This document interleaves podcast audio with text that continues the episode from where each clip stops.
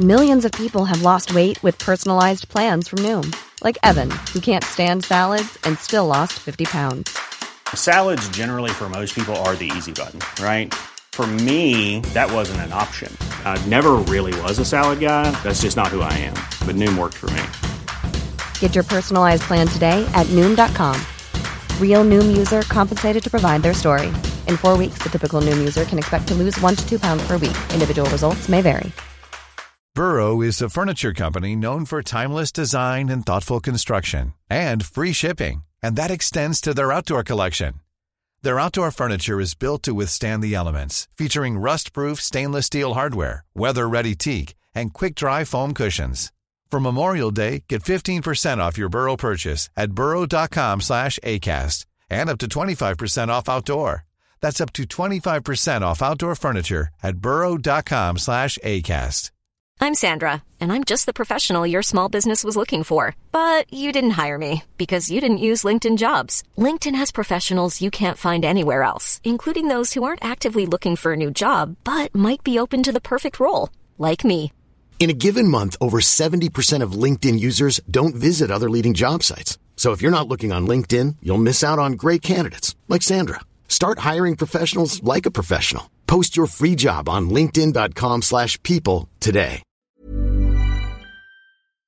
سلام امیدوارم خوب باشید. من علی رجبزاده هستم و شما به پادکست آنارشی گوش می‌کنید. در فصل ششم ما داریم راجع به رقابت ایالات متحده آمریکا یا به طور دقیقتر راجع به گذار قدرت در نظام بین الملل صحبت می‌کنیم. با توجه به اینکه بدون شناخت چین و ایالات متحده آمریکا صحبت کردن درباره رابطه این دو کشور و احتمالاتی که درباره آیندهشون وجود داره کار خیلی درستی نیست. احتمالا من تصمیم گرفتم چند تا اپیزود درباره تاریخ چین جایگاه در واقع این کشور در نظام بین الملل و همچنین صنعت نفت چین و جایگاهش در اقتصاد چین صحبت بکنم. به نظرم رسید که بد نیست اگر یه خورده درباره ایالات متحده آمریکا هم یک درک تاریخی داشته باشیم و در این اپیزود قرار راجع به تاریخ آمریکا و به طور مشخصتر تاریخ کشف ایالات متحده آمریکا توسط کریستوف کلمب صحبت بکنیم. چیزهای دیگه ای که دربارش صحبت می‌کنیم نحوه ورود اروپایی ها به قاره آمریکاست. اینکه چجوری رفتار کردند با بومی های آمریکا چجوری قدرت خودشون رو اونجا تحکیم کردند و البته قدرت های برتر در اون زمان در نظام بین الملل چه نگاهی به قاره آمریکا داشتن چجوری با اون درگیر شدن روابطشون با همدیگه در این قاره چطور بود و هر کدومشون کجای قاره قرار گرفتند. به نظرم اگر از اینجا شروع بکنیم و بدونیم اصلا آمریکا چجوری آمریکا شد درک بهتری راجع به ساختار سیاسی این کشور و وضعیت اون در نظام بین الملل خواهیم داشت. و این اپیزود یک اپیزود به نظر خودم جذاب مقدماتی برای شناخت ایالات متحده آمریکاست. ما از خیلی وقت قبل این رو شنیدیم که کریستوف کلم رفت و قاره آمریکا رو کشف کرد. روایت ما از تاریخ آمریکا با همین کریستوف کلم شروع میشه. دریانوردی ایتالیایی که از یک خانواده متوسط به دنیا اومد و فکر می‌کرد میشه با طی یه مسافت نچندان زیاد به سمت غرب از شرق آسیا سر در آورد. ایشون قبل از اینکه سفر رو شروع کنه سراغ دولت اسپانیا رفت. در اون دوران همه کشورها می‌تونیم بگیم که دنبال طلا بودند. از جمله همین اسپانیا نفتی وجود نداشت دیگه. و همه هم می‌دونستند در هند شرقی که همین هند امروزی و جنوب شرق آسیا محسوب میشه طلا وجود داره. علاوه بر اون کالاهایی مثل ادویه و ابریشم هم در هند هست در هند و آسیای شرقی و سفر زمینی به اونجا خب خیلی سخت و پرخطر و طولانی مدت بود. بنابراین می‌خواستن با دریا به شرق آسیا برسن. اینجاست که کلمب وارد میشه و پیشنهاد میده که من می‌تونم یه راه دریایی خوب به اون طرف پیدا کنم و پادشاه اسپانیا هم روی ایشون قمار می‌کنه. قرار شد کریستوف کلم در ازای طلا و ادویه‌ای که با خودش برمیداره میاره ده درصد اینها رو برداره و هر سرزمین تازه‌ای که کشف کنه رو هم بدن به خودش مالکش خودش باشه و لقب دریا سالار اقیانوس رو هم بهش اعطا کردند. سفر با سه کشتی جهت عبور از اقیانوس اطلس شروع شد. کریستوف کلم مثل بقیه باسوادای زمان خودش می‌دونست زمین گرد و میشه از غرب به شرق رسید. ولی مسئله این بود که جهان در ذهن کلمب خیلی کوچکتر از چیزی بود که واقعا بود. به هر حال با خوششانسی بعد از طی حدود یک چهارم مسیر به خشکی می‌رسند. جایی میان آسیا و اروپا.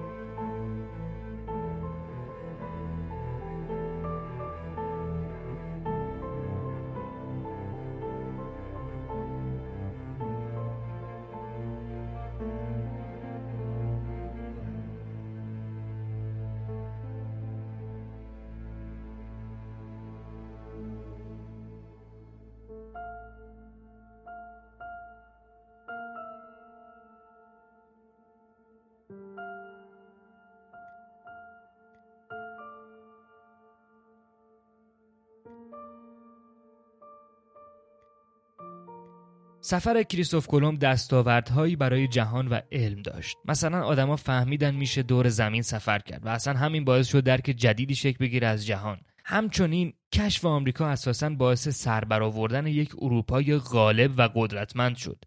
مفهوم غرب کم کم همین جاهاست که داره پا می‌گیره به عنوان یک جایی که خیلی پیشرفته است و خیلی قدرتمنده. بذارید یکم در مورد روابط بین الملل در اون دوران هم صحبت بکنیم. قرن 15 دوران اکتشاف بود. دورانی که اروپایی ها داشتن نقاط مختلف جهان رو کشف می‌کردن و مسیحیت هم رو به گسترش بود. در این دوران قدرت های مسلط جهان پرتغال و اسپانیا بودند که از غذا با هم رقابت هم داشتند البته که بریتانیا، فرانسه، هلند همه این کشورها هم کشورهای قوی بودند. ولی یه خورده پرتغال و اسپانیا بلدتر و قویتر بودند. یک توافقی هم کرده بودند که نقاط مختلف جهان رو بین خودشون تقسیم کنن و کاری به مناطق همدیگه نداشته باشند بذارید اصلا یکم دیگه هم بریم عقب به قرن هشت جایی که مسلمانان شمال آفریقا که بهشون مرو می‌گفتن حرکت کردن به سمت اروپا و بخشای جدی از پرتغال و اسپانیای امروزی رو تصرف کردند. بلافاصله مسیحیان هم مبارزه و مقابله رو شروع کردند. در طول قرنها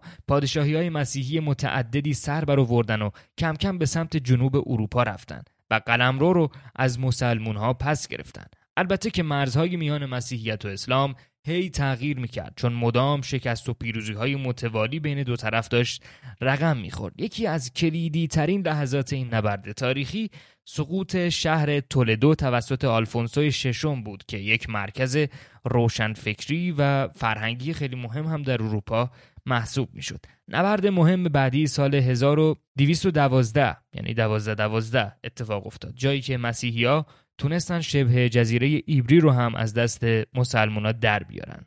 حالا شبه جزیره ایبری یا ایبری احتمالا تلفظ دقیق تری باشه. مراحل پایانی نبرد مسیحیان علیه مسلمونا امیرنشین گرانادا بود که در قرن 13 تنها ایالت مسلمون نشین اروپا محسوب می شد یعنی تونسته بودن بقیه جاها رو از مسلمونا بگیرن ولی این امیرنشین گرانادا هنوز در سلطه اسلام باقی مونده بود. و در واقع در سلطه مسلمون ها و جنوب اسپانیا هم قرار داشت. ازدواج ایزابلای اول از پادشاهی کاستیل و فردیناند دوم از پادشاهی آراگون که باز هم بخش از اسپانیا محسوب میشه قدرتشون رو دوچندان کرد تا فتح آندلوس یا ریکونکویستا که اصطلاحی بود برای بازپسگیری این سرزمین ها از اسلام تکمیل بشه. نهایتا هم سال 1492 بود که اینا موفق شدن گرانادا رو فتح کنن و رسما مسیحیت قلمرو خودش رو پس گرفت. هنوز در این زمان ما دولتی به اسم اسپانیا نداریم ولی همین فتح گرانادا و یک پارچگی قلمروهای اطرافش بود که به تشکیل دولت ملت اسپانیا ختم شد. حالا اصلا ربط اینا به آمریکا چیه؟ دقیقا بعد از فراغت از گرانادا و فتح آندلسه که اسپانیا به فکر اکتشاف در دنیا میفته خیالش راحت میشه از این طرف و میره دنبال برده و طلا. اصلا چرا اینا می‌خواستن اسپانیایی و پرتغالیا راهی به شرق آسیا پیدا کنن؟ چون مسلمون ها مانع می‌شدن و باید یک راه جدیدی پیدا می‌کردن تا بدون خونریزی به سرزمین هایی که می‌خوان برسن. حالا اروپایی انگیزهای اقتصادی که خب بدیهتا داشتن ولی دلیل دیگه اهمیت اکتشاف کلیسای کاتولیک بود. جایی که اون زمان خیلی قدرتمند بود و می‌خواست مسیحیت رو در جهان گسترش بده. در کنار همه اینا از نظر تکنولوژی هم اون موقع برای دریانوردی هم در ساخت کشتی پیشرفت های جدی رقم خورده بود. هم ناوبری با وجود استرلاب خیلی بهتر شده بود اوضاعش و نقشه کشی و یا به عبارتی کارتوگرافی هم خیلی پیشرفت کرده بود. دانش بشر درباره باد و جریانهای اقیانوسی هم خیلی بیشتر شده بود و در حقیقت مجموعی از این دلایل سیاسی اقتصادی دینی و البته تکنولوژیک بود که به کشف آمریکا ختم شد. یعنی اگر همه اینها با هم رقم نمیخوردند و در کنار هم نبودند شاید کشف آمریکا حداقل در اون سالها اتفاق نمیافتاد. ممکن بود بعدا یکی چون این اتفاقی رخ می‌داد.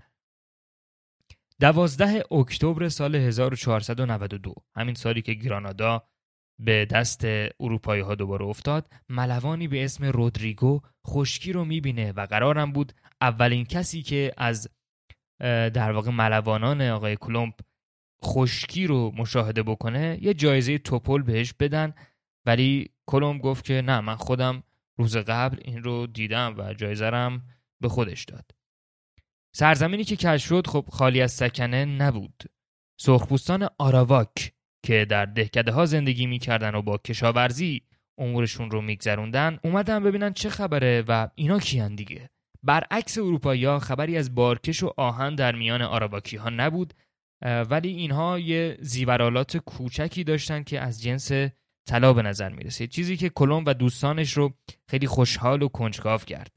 به امید اینکه سرخپوستا بتونن کلم رو به طلا برسونن اونا رو اسیر کردن. بعدم به چند جزیره دیگه از جزایر کارائیب رفتن و چند تا سرزمین دیگه هم کشف کردن. بعد قرار شد برگردن به اسپانیا که اخبار رو منتقل کنند. 39 نفر از خدمه کشتی و آقای کلمب نگه داشت اونجا و گفت هر چی تونستید شما طلا جمع کنید. گزارشی که کلمب به اسپانیا میده ملغمه ای از واقعیت و دروغه.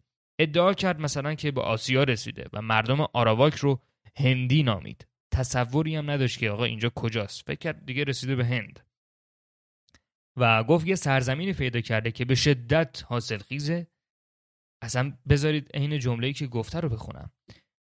آقای کلمب گفته هیسپانیولا این جایی که رفته بودن یک معجزه هست کوهها و تپه ها دشت ها و چراگاه ها حاصلخیز و زیبایند. لنگرگاه ها به طور باور نکردنی ای خوبند و در آنجا رودخانه های وسیع بسیاری وجود دارد که اغلبشان طلا دارند. ادویه های متنوع و معادن بزرگ طلا و سایر فلزات در آنجاست. وعده داد که اگر باز امکانات بهش بدن و بره اونوری کلی طلا و برده برای اسپانیا برمیگردونه. اون بیخبرها هم گفتن خب حتما راست میگه دیگه. 17 کشتی و بیش از 1200 خدمه ارسال شد که با در واقع کلمب برن و طلاها رو بردارن بیارن. هدف پس چی بود؟ اووردن طلا و برده. بنابراین جزیره به جزیره جلو می‌رفتن و هرچی می‌شد اسیر می‌گرفتن. بومیا هم وقتی خبر شنیدن فرار کردن و خونهاشون رو رها کردن. کلمب و یارانش به هایتی رسیدن و در جستجوی طلا زن مرد و کودک هر کی گیرشون میومد رو به عنوان برده می‌گرفتن تا اینکه بومی های هایتی موفق میشن هایتی امروزی موفق میشن این مروانای کلمب رو بکشن. هنوز از طلا خبری نیست. و دیگه کم کم بعد اینا برمیگشتن اسپانیا و طلاهایی که وعدش رو داده بودن رو تحویل می‌دادن. طلا که پیدا نشده بود. ولی برده تا دلتون بخواد زیاد بود. آقای کلمپ و یارانش کشتی ها رو با برده پر می‌کنن و میفرستن اسپانیا. خیلی از این برده ها در اسارت جون باختن و کلمپ هم به هر کی توی هایتی مونده بود دستور داد همه مردم رو در پی پیدا کردن طلا بسیج کنه. هر کی هم این کارو نمی‌کرد یا سرباز می‌زد و امتناع میورزید اینا می‌زدن میکشتنش. نکته این بود که اصلا طلایی وجود نداشت اونجایی که اینا داشتن دنبالش میگشتن. برده ها هم خب نمی‌تونستن کاری بکنن. یک چیز ناممکن ازشون می‌خواستن. و اینا فرار کردن و اسپانیا با سگ دنبالشون افتادن و هر کی دیدن و تونستن پیدا بکنن زدن کشتن. خیلی از این بومی ها که توان مقابله نداشتن از ترس و از مشقتی که برشون تحمیل شده بود با سم خودکشی کردن. قتل عام کلمب و یارانش خیلی وسیعه و برای درک عظمتش به این توجه کنید که در آغاز ورود اروپایی ها 250 هزار سرخپوست در هایتی زندگی می کرد. بعد از دو سال تنها دو سال حدود 125 هزار نفرشون دیگه نفس نمیکشیدند. بعد از اینکه دیدن نه واقعا اینجا مثل اینکه خبری از طلا نیست دیگه همه رو تبدیل به برده کردن سال 1550 فقط 500 سرخپوست در این جزیره زندگی می‌کرد از اون 250 هزار تایی که گفتیم فقط 500 تا دیگه زندگی می‌کرد. و تا 100 سال بعد دیگه از نژاد آراواک هیچ خبری نبود. همشون کشته شدن و نابود.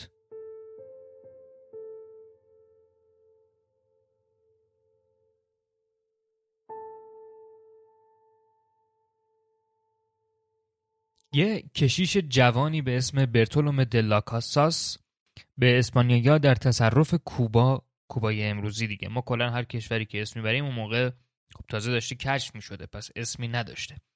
برای میگم که در واقع درک بهتری وجود داشته باشه از اینکه این کجا بوده روی نقشه جغرافیا.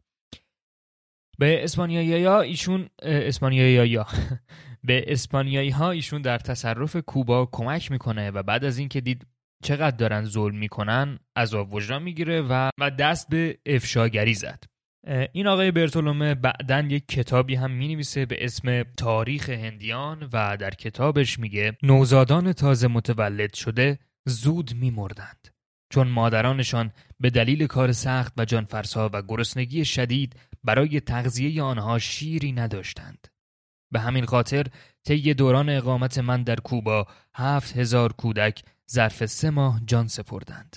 حتی برخی مادران از شدت نومیدی بچه های خود را غرق کردند. به این صورت شوهران در معادن زنان بر اثر کار شدید و بچه ها به خاطر کمبود شیر مردند. چشمان من شاهد چنان اعمال خلاف سرشت انسانی بود که همکنون که قلم در دست دارم تمام بدنم میلرزد. بله یک همچین روایت تلخی از آقای برتولومه ثبت شده و خیلی از این بدتر هم حتی وجود داره. یه نکته ای که می‌خوام تو پرانتز بگم اینه که درباره استعمار و تاریخ استعمار خب حرف زده شده و ولی یک فضایی وجود داره که انگار اینها رو یه سریا می‌خوان فقط بگن برای اینکه آمریکا رو تحریک بکنن. نه.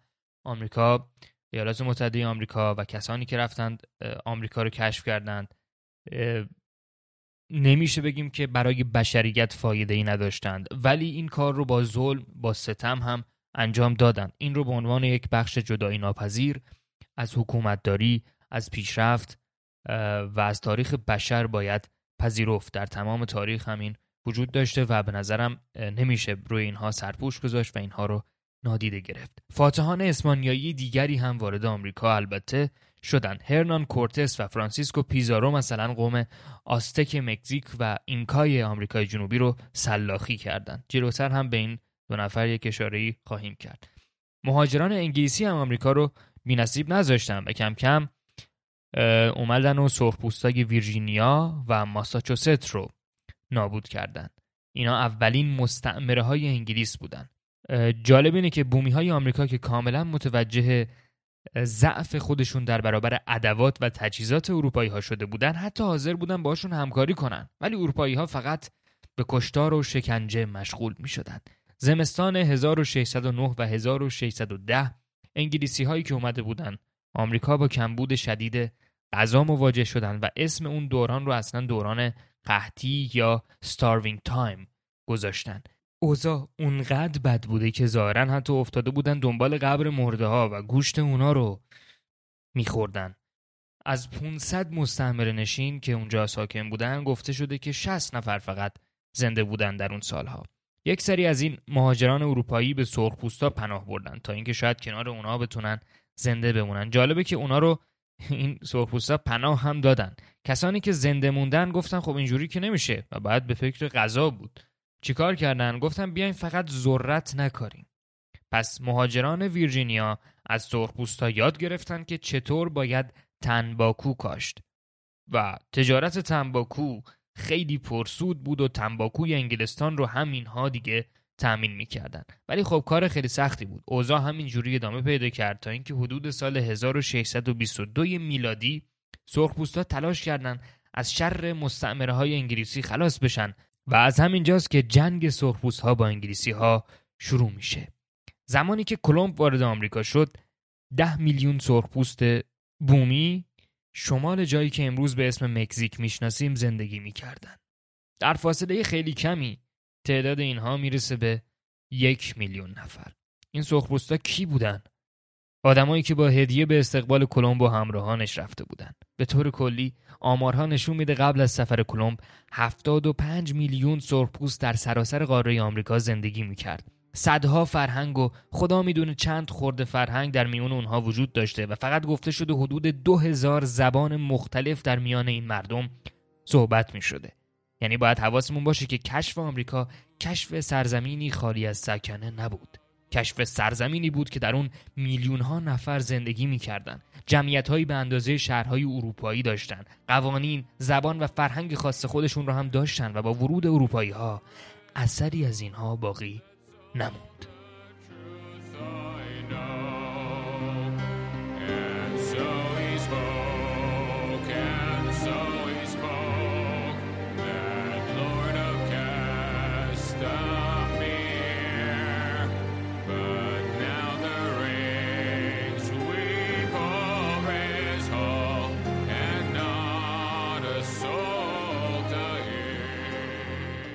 گفتیم که زمستون سخت و طاقت فرسا بود و کمبود غذا باعث شد به سمت کشاورزی و کاشت تنباکو برن. انگلیسی ها نمی‌تونستن همه سرخپوستا رو بکشن و اصلا دیگه عملا سرخپوستا به جنگل و کوه پناه برده بودن و مهاجرا توان مبارزه در شرایطی که اونها زندگی می‌کردن رو نداشتن. یعنی نمی‌تونستن برن تو کوه با سرخپوستا بجنگن. پس شروع کردن به واردات برده. مثل بقیه مستمر نشین ها کاری که در واقع بر اساس نیاز تمام اروپایی هایی که می‌رفتن اونجا ساکن می شدند اتفاق می افتاد.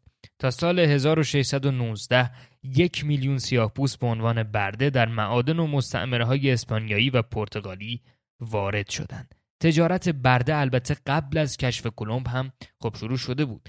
خلاصه برده هایی که می اومدن رو به چشم کارگر مادام العمر می‌دیدند و هم نژادان اونا رو هم در همین حد می‌دونستند یک کارگر مادام العمر که فقط باید هر کار ما گفتیم بکنه. بردهداری در خود آفریقا هم البته وجود داشت و بعضی اروپایی ها و آمریکایی ها توجیه می‌کنند که ما این کار رو آغاز نکردیم. ولی بردهداری در آفریقا با بردهداری آمریکا و انگلیسی ها فرق داشت. بردگان آفریقا از حقوق حداقلی برخوردار بودند و تبعیض نژادی در رابطه با آنها وجود نداشت در حالی که بردگانی که با آمریکا فرستاده شدند انسانهایی پست و ناچیز انگاشته می شدن. بر اساس نیازهای مستعمره نشینا هی برده های بیشتری به آمریکا ارسال شد. سرخپوستا در مناطق خودشون بودن مهاجران اروپایی هم مناطق خودشون رو داشتن و در این میان بردگان سیاه پوست به انقیاد اروپایی ها در اومده بودن تا در راه کسب سود بیشتر جون خودشون رو تقدیم کنن تا سال 1800 حدود 15 میلیون سیاهپوست آفریقایی به قاره آمریکا وارد شد.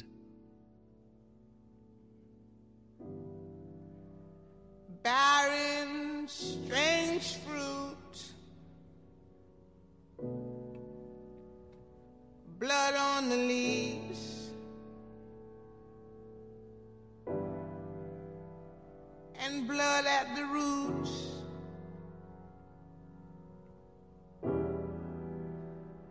black bodies swinging in the southern breeze.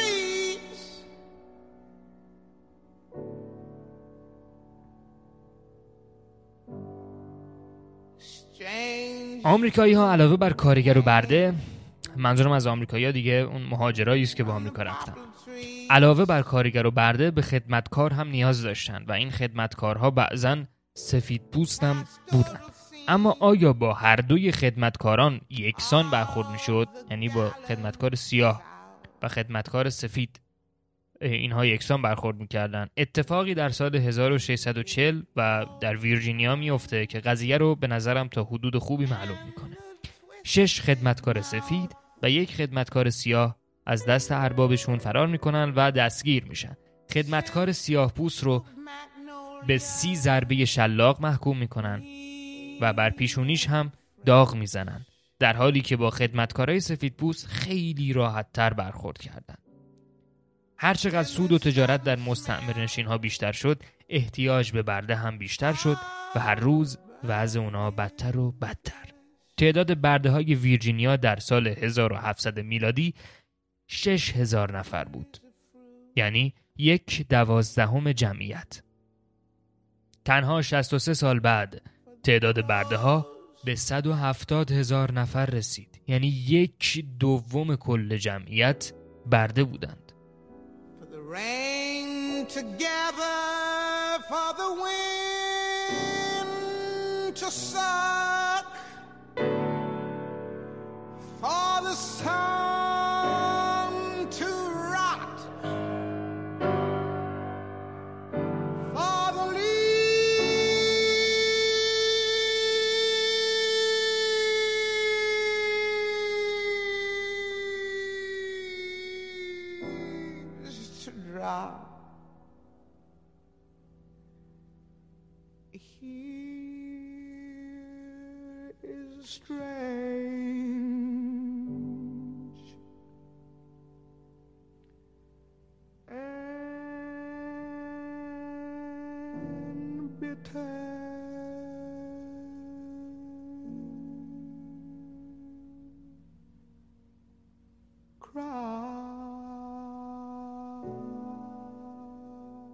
اما واکنش برده ها چی بود؟ برده ها به هر طریقی سعی داشتن مقاومت کنن یعنی گاهی اگر شده حتی با تنبلی یا خراب کردن مخفیانه اموال سفید بوس ها این نکته ای که درباره برده ها داریم میگیم اگرچه مربوط به کل قاره است و همه کشورها داشتن این بردهداری رو انجام می‌دادند ولی در آمریکا یک سابقه مهمی داره. در ایالات متحده آمریکا که بعدا دربارهش صحبت می‌کنیم یک سابقه مهمی داره و بخش مهمی از تاریخ معاصر آمریکا محسوب میشه. به خاطر همین به نظرم جالب و لازمه که اینها رو بدونیم. پس این برده ها یا اموال رو خراب می‌کردن یا تنبلی می‌کردن امتناع میورزیدن از انجام کارها و راه دیگه ابراز مخالفتشون هم فرار بود. مهاجران اروپایی هم واکنش سختی نشون می‌دادند و اگر متوجه می‌شدن کسی قصد فرار داره یا اگر دیگه خدای نکرده کسی رو دستگیر می‌کردن که فرار کرده اینو فلج می‌کردن میسوزوندن و حتی مستقیما دیگه یا میکشتن. به هر حال شرایط برای سیاهپوستای آمریکایی سخت بود. واقعا خیلی سخت. شاید از خودتون بپرسید خب چرا دوره هم جمع نمی‌شدن تا شورشی؟ کاری بکنن. باید بگم که اتفاقا چند تا شورش هم رقم زدند اینا. یک مستمر نشین اهل کارولینای جنوبی سال 1720 در یک نامه به لندن از یک قیام و شورش بردگان خبر داد. یعنی از این نامه معلومه که اینها سعی می‌کردند که قیام بکنن میگن حدود 250 مورد وجود داشته که ده نفر یا تعداد بیشتری از ده نفر تلاش کردن دور هم جمع بشن و جالبه که همیشه هم شورش مختص به سیاه پوستان نبوده. سفید پوستا هم گاهی با اونا همراه می شدن. کم کم در مستعمره های آمریکایی یک حراس بزرگی شکل گرفت. اینکه نکنه یه وقت سیاه پوستا و سفید پوستا با هم متحد بشن. مخصوصا که اون اوایل خدمتکارا و کارگرای سفید و سیاه خیلی هم از نظر مزایا و حقوق با هم تفاوتی نداشتن. واکنش رهبرا چی بود؟ رهبرای مستعمره نشین ها از درس تصمیم گرفتن به برخی از این سفید حقوق و مزایای بیشتری بدن. این کارها باعث می‌شد خدمتکارای سفید از جایگاه خودشون راضی تر بشن و احتمال اتحاد بین دو گروهی که با هم طبقهشون دیگه داره فرق می‌کنه کمتر میشه. یکی از مهمترین رویدادهای تاریخ آمریکا شورشی است یا در واقع قیامی است به اسم قیام بیکن که سالهای 1676 و 1677 اتفاق افتاد. چرا اسمش بیکنه؟ چون لیدرش آقای ناتانایل بیکن بود یک زمیندار پولدار جوان که علیه حاکم ویرجینیا شورید زمیندارهای ویرجینیا و پولداراشون عمدتا سمت شرق بودن و مردم عادیتر به سمت غرب رونده شده بودند. غرب ویرجینیا هم جایی بود که هم مرز با سرخپوستا بود و از نظر امنیت اوضاع جالبی نداشت این کسانی که در غرب قرار داشتن از رهبران مستعمره ها می‌خواستن با سرخپوستا بیان بجنگن ولی اونا به هر دلیلی تمایل نشون نمی‌دادن. از سمت دیگه بخشی از مردم ویرجینیا با فقر و فلاکت دست و پنجه نرم می‌کردن یا خدمتکار بودن. این گروه هم با ناتانائیل همراه شدند. آخرین گروهی که به شورش پیوست هم خب سیاه پوستا و برده ها بودند پس اینجا ما شورشی داریم که سه گروه با سه نیت مختلف یا حداقل دو نیت مختلف در اون حضور دارن. افرادی از قماش بیکن که میگن رهبرا دارن کمکاری می‌کنن و باید با سرخپوستا بیان بجنگن و مالیات زیاد انقدر نگیرن و این اوضاع باید بهتر بشه. و گروهی که سفید پوستن و وضع مالی خوبی ندارن و نهایتا سیاه‌پوستا که اصلا وضعشون افتضاحه. بیزاری از سرخپوستا و بیزاری از ثروتمندا به نوعی نیروی محرک این جنبش بود. بیکن با نوشته‌ای به نام اعلامیه مردم دلایل قیام خودش رو اعلام کرد و دولت برکلی رو که حاکم ویرجینیا بود به تخلف مالیات ناعادلانه و تساهل در برخورد با سرخپوست ها متهم کرد. خود بیکن دست به کار شد. نیروی نظامی تشکیل داد و علیه سرخپوستا هم جنگ رو حتی شروع کرد. بیکن در 29 سالگی جوان مرگ شد و قیامش هم فروکش کرد. و شاید دستاورد مستقیم این تلاش ها فقط برگردوندن برکلی به انگلستان بود. ولی شورشی ها کی بودن؟ یک بخش مهمی از این جمعیت شورشی که گفتیم سفید پوست هم بودن خدمتکارهای قراردادی بودن. خدمتکار قراردادی کی بود؟ گروهی بودند که در انگلستان و بقیه کشورهای اروپا اوضاع خوبی نداشتند یا اصلا بدهکار بودند و برای رهایی از سلطه حاکمان خودشون تصمیم گرفتن به آمریکای شمالی برن. ادهی هم البته به امید وعده های پوچ و دروغینی که بهشون داده بودن درباره رفاه و راحتی در آمریکا قید اروپا رو زدن.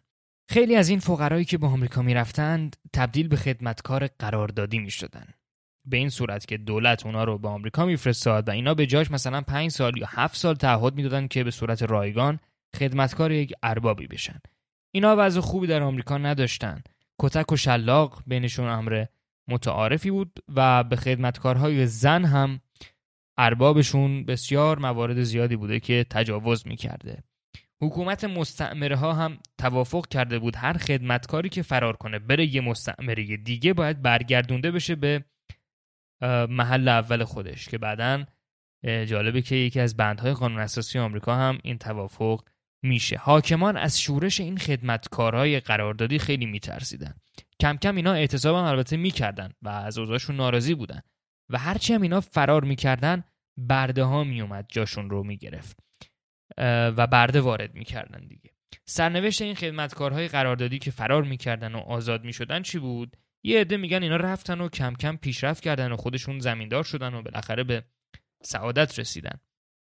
ولی آبوت اسمیت میگه در کتاب در کتاب مستعمر نشینان در اسارت گزارش میده که تقریبا هیچ کدوم از این افراد جزو آدم های مهم و قدرتمند تاریخ آمریکا نشدند.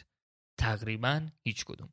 رهبران دوران استعمار کلا نگاه طبقاتی داشتن و اصلا ابایی از این که بگم بله باید مثلا برخی در جامعه غنی باشن و برخی فقیر باشن نداشتن. این حرفها حرفایی که مثلا مال دوران ماست و برای ما خیلی تازگی داره.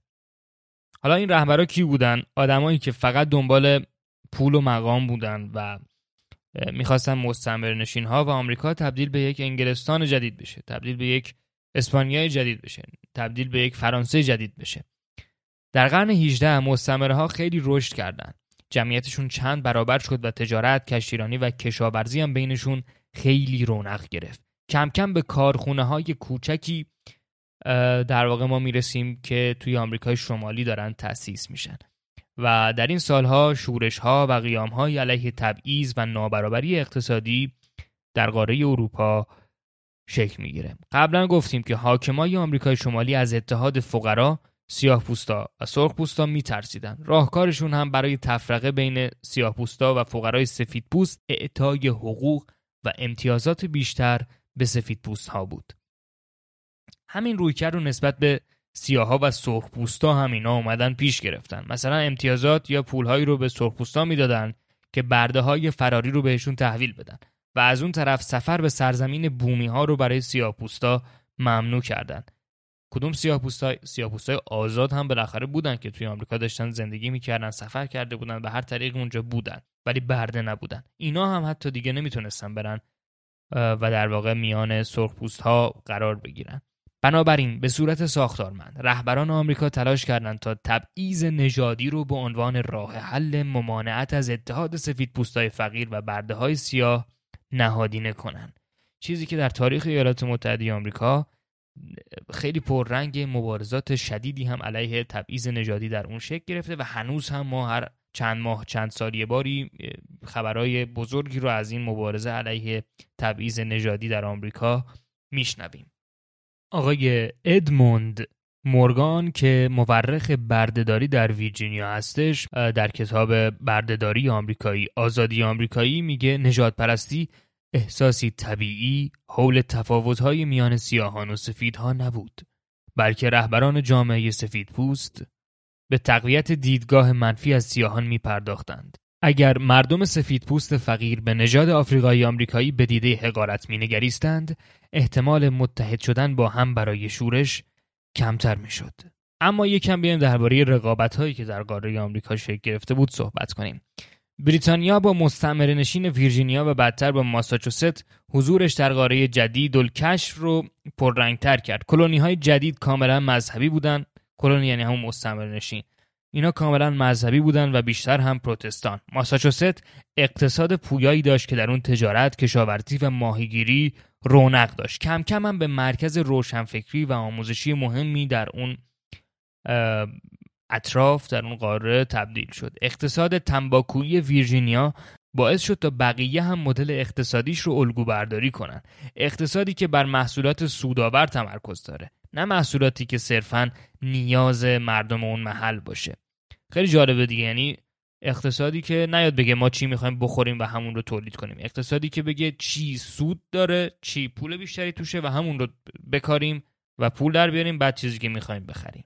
نکته جالب بعدی درباره این مستمره ها اینه که یه مدل حکومت مستقل و خودمختاری داشتند که در اونها مجالسی وجود داشت و تصمیمات مهم رو با بحث و گفتگو اینا می گرفتن. این مدل حکومت داری کاملا در مستعمره های بعدی و نهایتا در قانون اساسی آمریکا اثرگذار بود اتفاقی که افتاده این بود که کریستوف کلم شمال آمریکا رو کشف کرد بعدا دریانوردان دیگری رفتن آمریکای مرکزی و جنوبی رو هم کشف کردن اگرچه اسپانیا اولین بار آمریکا رو کشف کرد بقیه قدرت های اون زمان. یعنی بریتانیا، پرتغال، فرانسه و حتی هلند هم.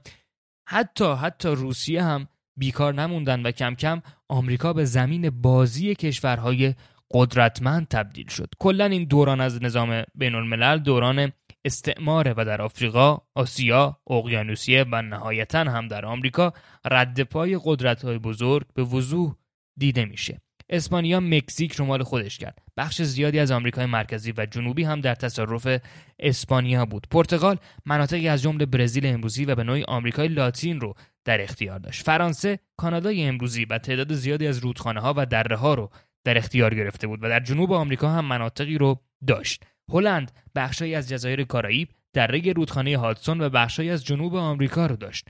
سوئد دره رودخانه دلاور رو در اختیار گرفت و روسها هم در آلاسکا قرار داشتند. این وسط انگلستان 13 کلونی یا همون مستعمره در آمریکای شمالی، بلیز در آمریکای مرکزی و بخشی از کارائیب و آمریکای جنوبی داشت.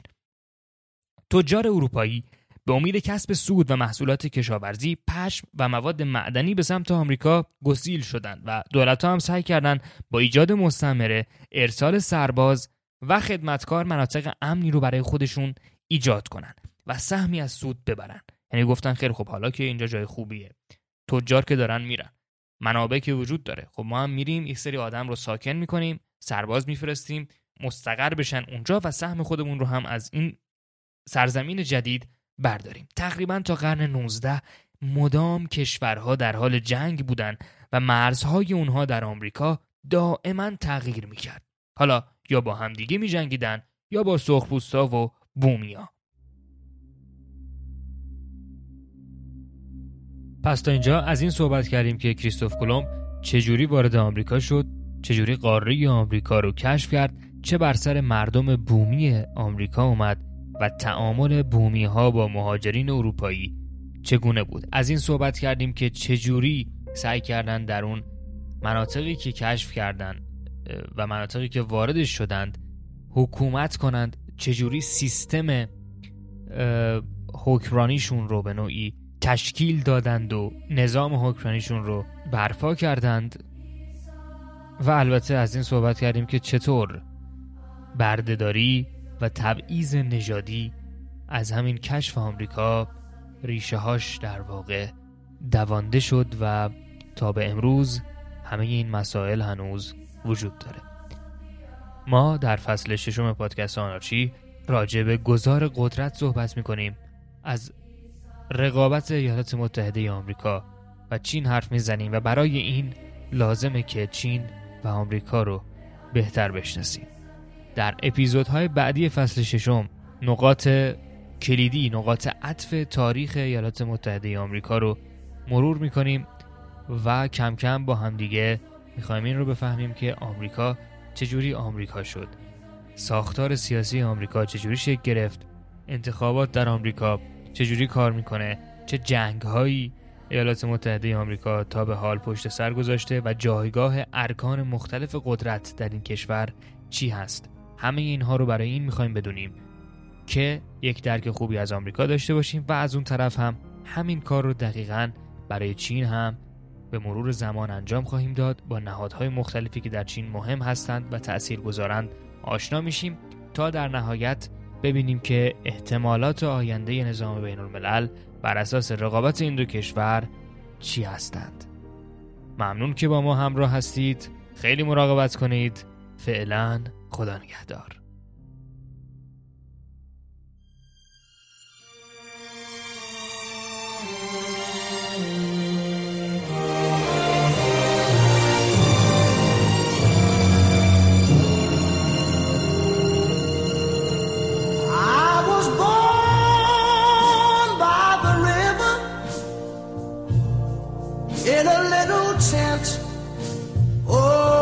Just like the river, I've been running ever since. It's been a long, a long time coming, but I know a change gonna come. Oh, yes, it will. It's been too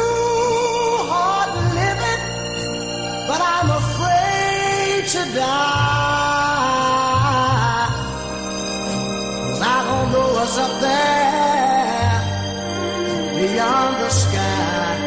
It's been a long, a long time coming, but I know a change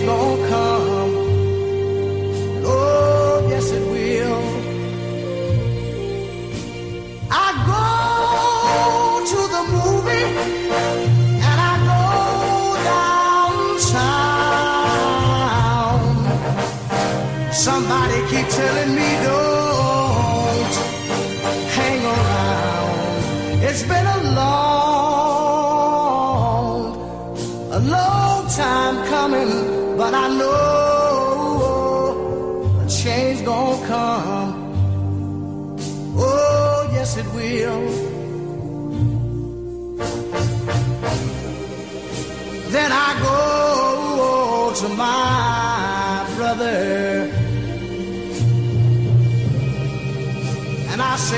say, Brother, help me please.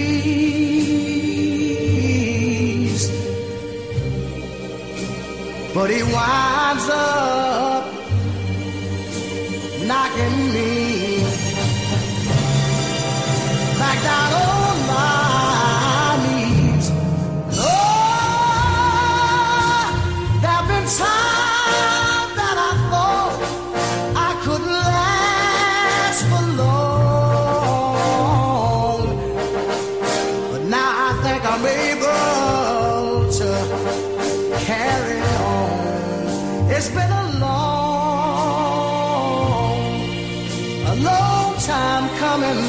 but I know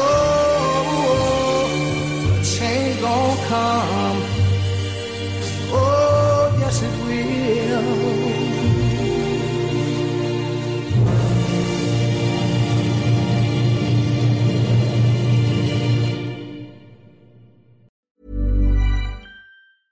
Hey, it's Paige DeSorbo from Giggly Squad. High quality fashion without the price tag. Say hello to Quince.